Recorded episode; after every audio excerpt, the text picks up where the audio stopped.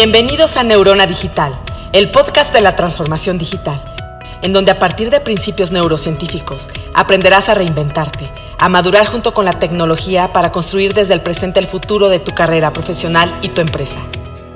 Porque aprender a pensar también es tecnología. Los dejamos con Engel Fonseca.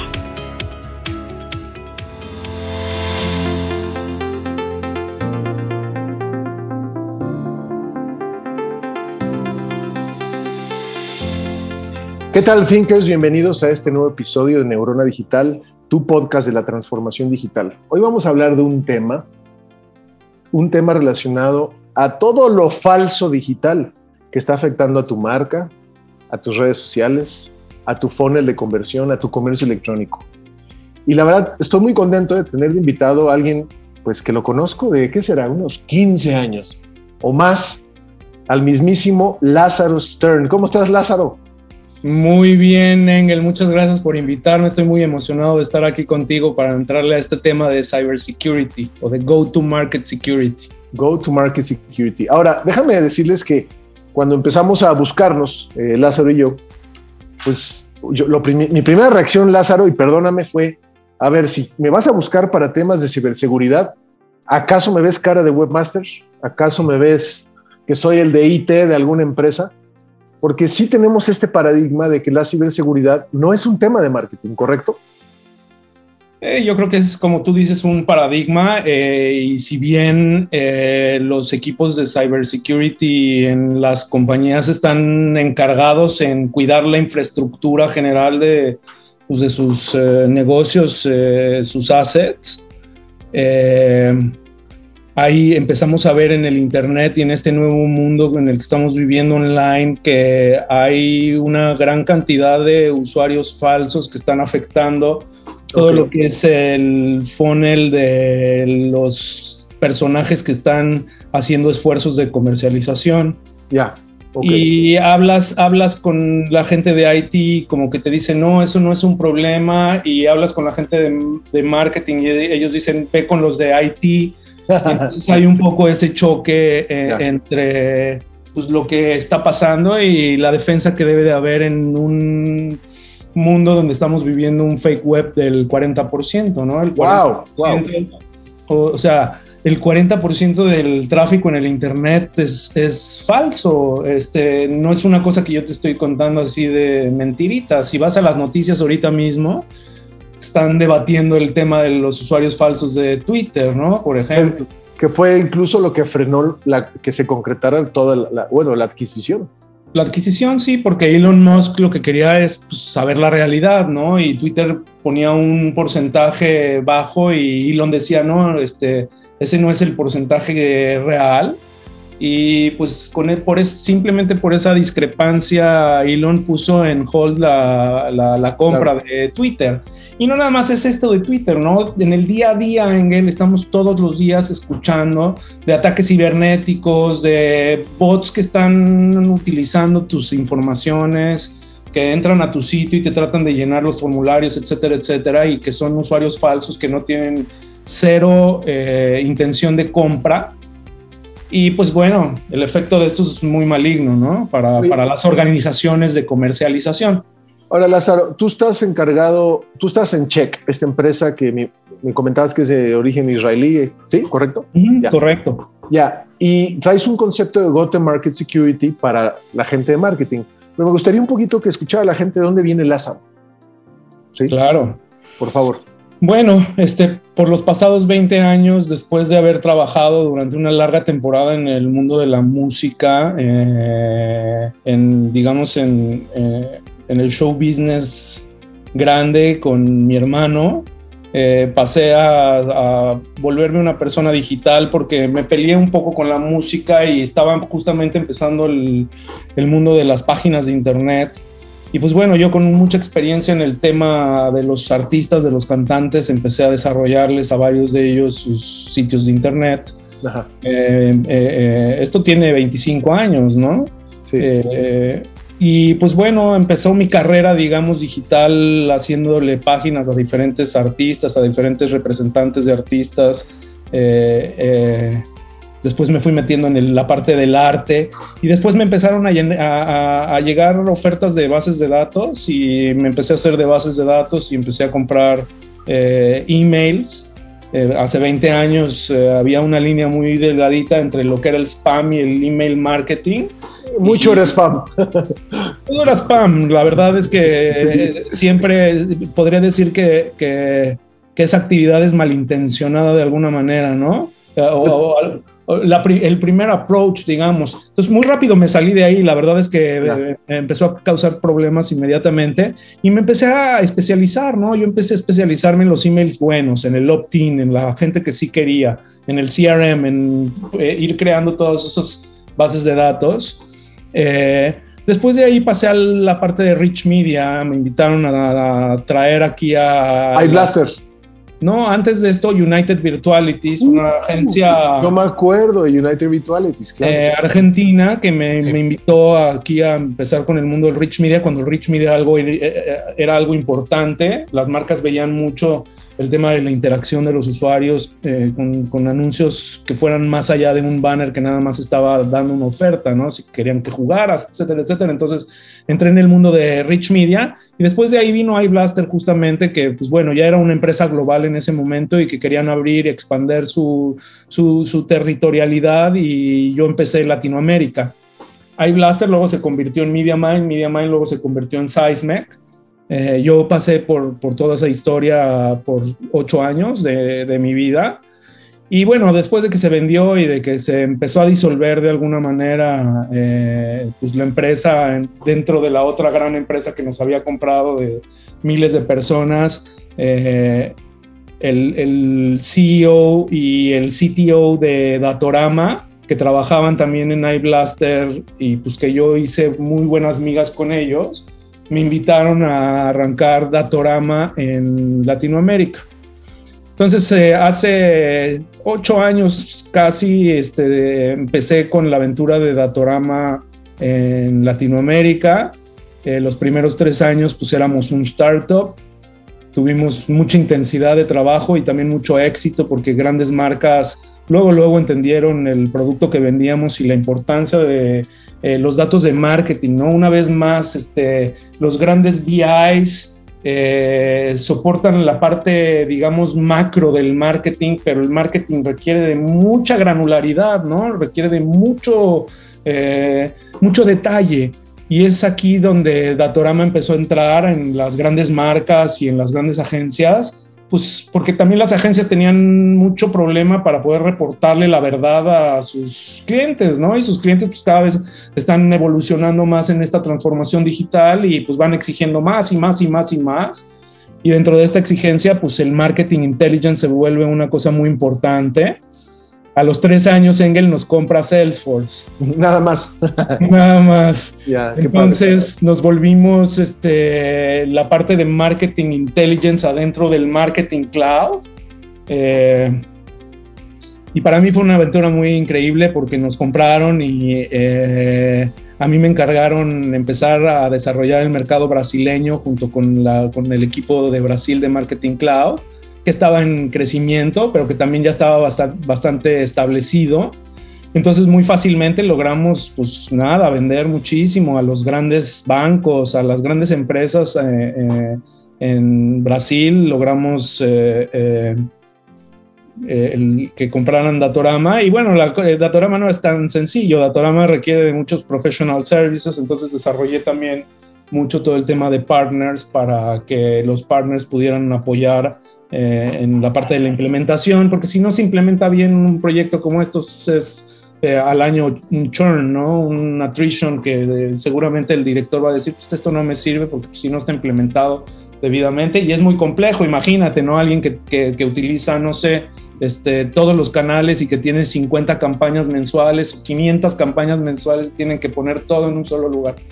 Ya todo bien, increíble, pero Salesforce, pues me empecé yo a sentir diluido, ¿no? Y entonces empecé a, hacer lo mismo que hice en Datorama, a ver quién, quién está. Desde antes este, empecé a seguir al que es hoy mi manager en Check y empecé a ver que Check estaba empezando a crecer rápidamente, estaban este, eh, recaudando dinero de VCs y sobre todo yo veía a mis amigos de Datorama empezando a trabajar en Check.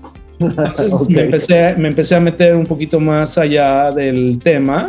Y pues me encontré con una empresa vanguardista que está haciendo realmente un tema de innovación para un grave problema que está viviendo el mundo. Todos, todos estamos siendo víctimas del fake web o, o, nos, o nos han hackeado o nos han tratado de enmascarar nuestra identidad o nos han tratado de hacer phishing todo, todo, toda la gente está expuesta, porque pues imagínate, el 40% del tráfico en el Internet es eh, fake.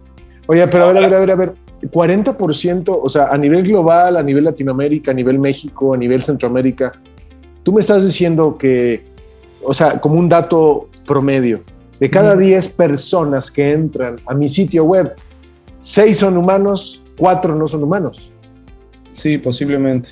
ok, eso cada, cada, cada, caso es diferente, ¿no, Engel? Claro. Ahora sí que cada, cada caso va siendo diferente y hay diferentes tipos de bots, hay diferentes tipos de motivaciones.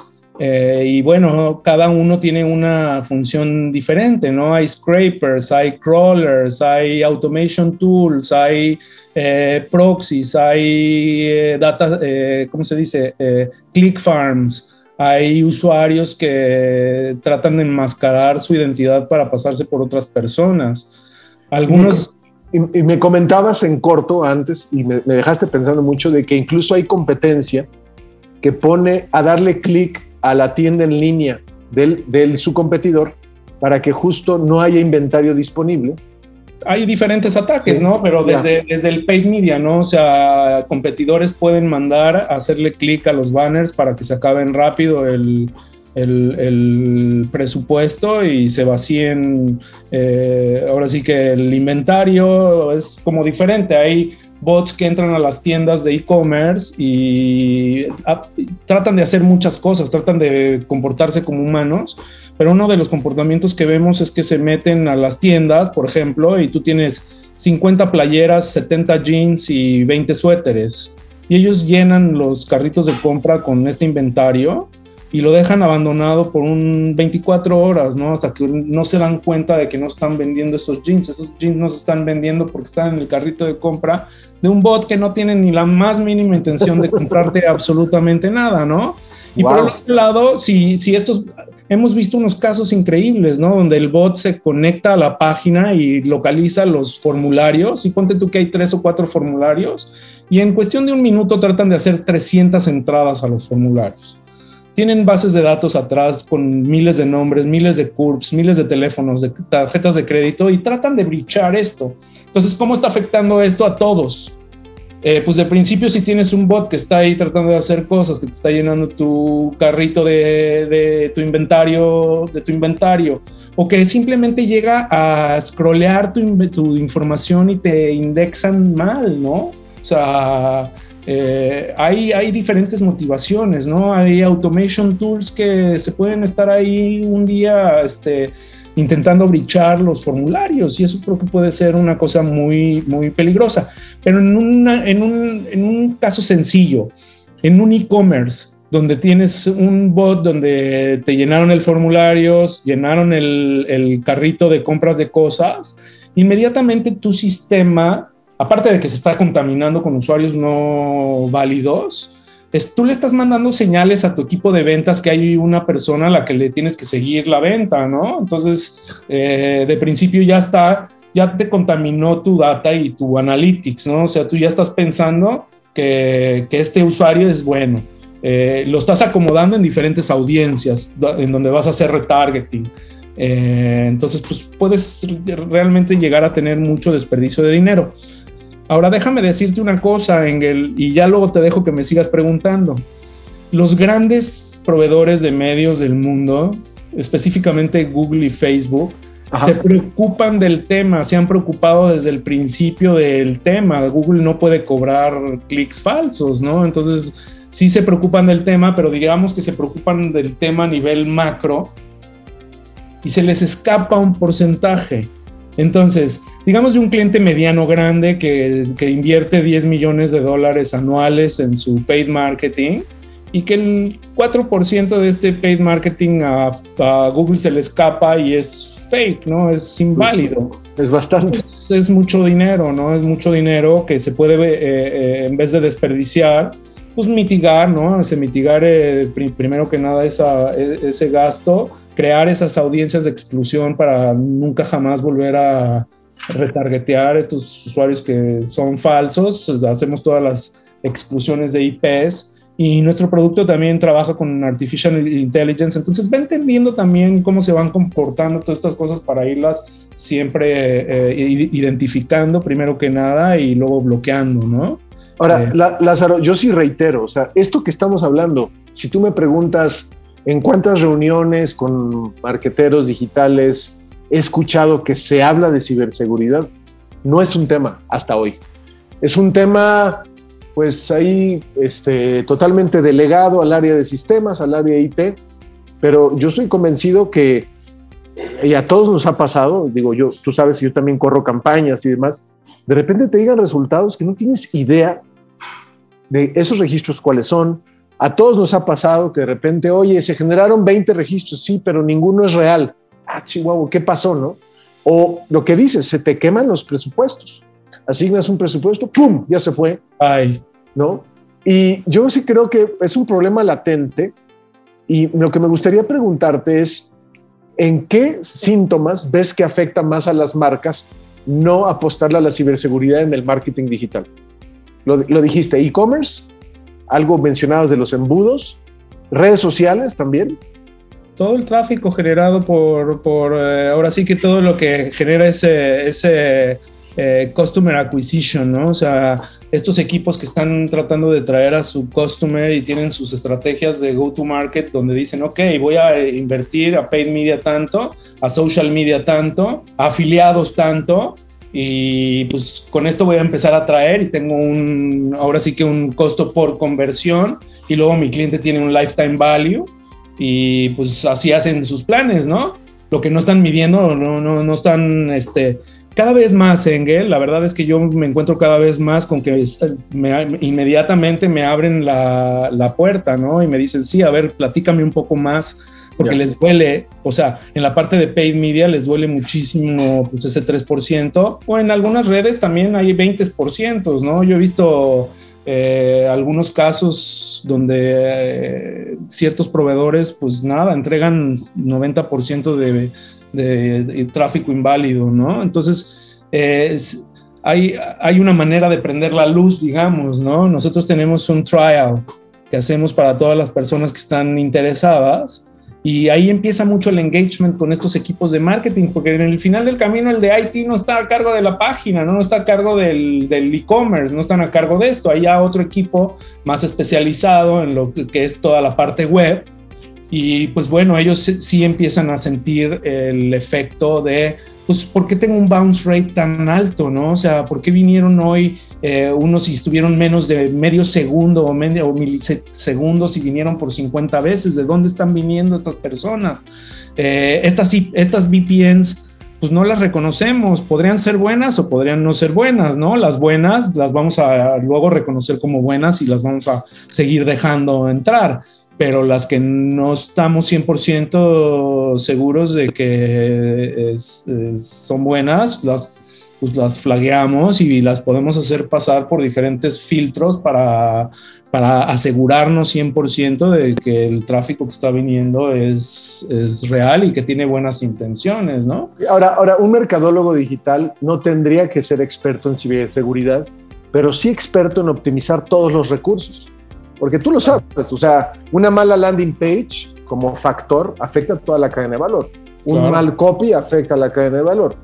Aquí estamos hablando de que en realidad sí hay usuarios falsos, sí hay bots. Como decías, depende de la intención, puede ser la competencia, puede ser aleatorio, pero el problema es, la mayoría de las veces, y ya hablando de temas de ciberseguridad, Lázaro, cuando se la apuesta a la ciberseguridad es cuando ya pasó algo cuando ya perdiste, cuando ya vulnerabilizaste tu proceso. No, ¿Será necesario esperarse a que te pase algo o que tu embudo se encarezca al doble o que para realmente poner a prueba lo que Check puede ofrecer? ¿O qué recomendarías? ¿Por dónde empezar? Pues empezar por contactarme para hablar directamente por casos específicos. Eh, y después de esto y de mostrarles las soluciones que tenemos, nuestro, nuestra plataforma Check Paradigm eh, tiene soluciones para lo que son data and analytics, para lo que son site conversion y para lo que es paid marketing. Okay. Entonces, ayudamos a desesgar todo lo que es el tráfico inválido de la data y la empujamos hacia el business intelligence o marketing intelligence para que puedan contar con datos no válidos y puedan planear en base a data real. Ok. Eh, On-site conversion, identificamos todo lo que es el tráfico orgánico y directo en tiempo real y generamos ciertas reglas para ya sea bloquear 100% a los usuarios que son totalmente bots eh, y o pasar a diferentes usuarios por diferentes filtros, digamos, una página eh, en medio del formulario, ¿no? Para realmente checar que sí es o simplemente lo regresamos a la página de origen o lo mandamos a una página especial donde dice tú eres un bot o podemos tomar diferentes acciones, un captcha eh, y entonces tomamos acciones para ir identificando el tráfico orgánico y directo también que está viniendo al sitio y que normalmente son esos malos que vienen a llenarte los, los formularios o a scrollear eh, o crawlearte tu información, robártela, ¿no? Este, tu contenido, ¿no? Que tanto pues, trabajo cuesta hacerlo. Luego en la parte de paid marketing, eh, Engel, ayudamos a, a, detener el tráfico inválido de que participen en las campañas eh, pagadas, ¿no? Ok, ok. La, la instalación es un tag eh, asíncrónico ISO 27001. By the way, en esta semana recibimos el SOC 2, entonces también ya somos SOC 2 y cumplimos con todo lo que... Tenemos 12 mil clientes más o menos alrededor del mundo que confían 100% en nosotros entonces la colocación de mi tag es como el siguiente paso, ¿no? Después de platicarles un poquito las soluciones que, que, les podemos ofrecer y descubrir un poquito cuál es el problema de cada uno de ellos, cuánto es su nivel de inversión y cuánto esto les podría llegar a impactar. Hacemos un trial por 15 días eh, gratuito en donde el cliente coloca este tag y este tag empieza a, a partir de la primera visita empieza a medir lo que es el tráfico y divide lo que es el tráfico inválido del tráfico válido. Y de ahí, bueno, hay diferentes grupos y diferentes eh, amenazas. Entonces vamos ahora sí que haciendo un drill down en qué tipo de amenazas están, eh, está compuesto este tráfico que está viniendo. Y pues eh, cada tipo de amenaza, en qué grupo de... más bien en cada grupo qué tipo de amenazas hay, ¿no? En el grupo de solamente bots, pues entran scapers, crawlers, automation tools en malicious activity, normalmente malicious activity es actividad que viene de humanos que te quieren hacer daño, ¿no? Entonces vemos como eh, eh, si tiene deshabilitado su JavaScript o cuánto tiempo está o si, cómo se comporta exactamente.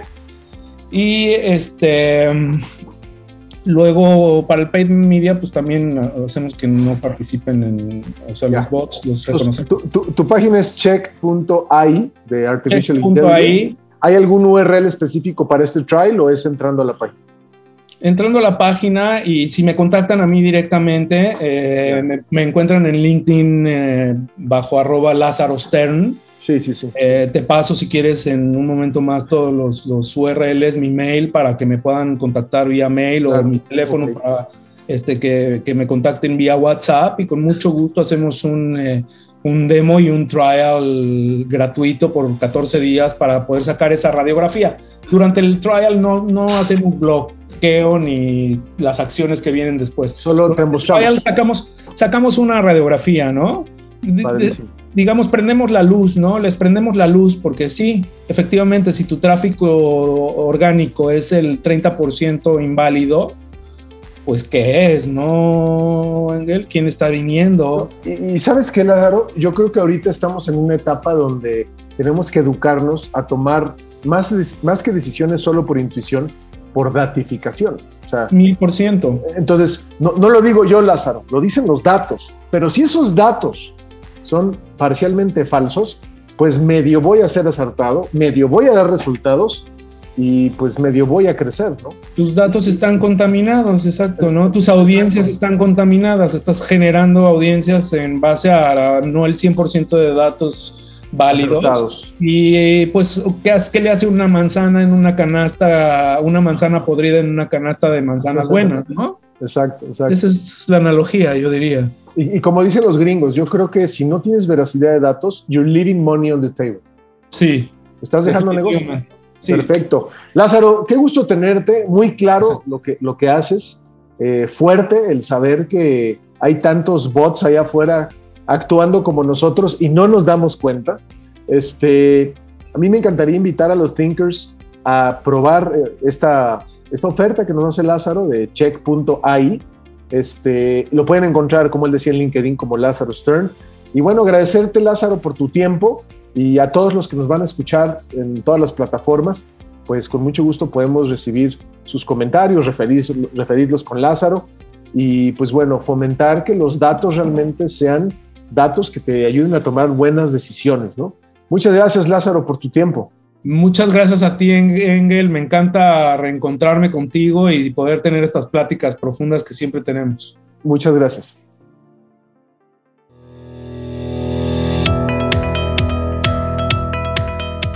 Gracias por acompañarnos en Neurona Digital con Engel Fonseca. No te pierdas el próximo episodio.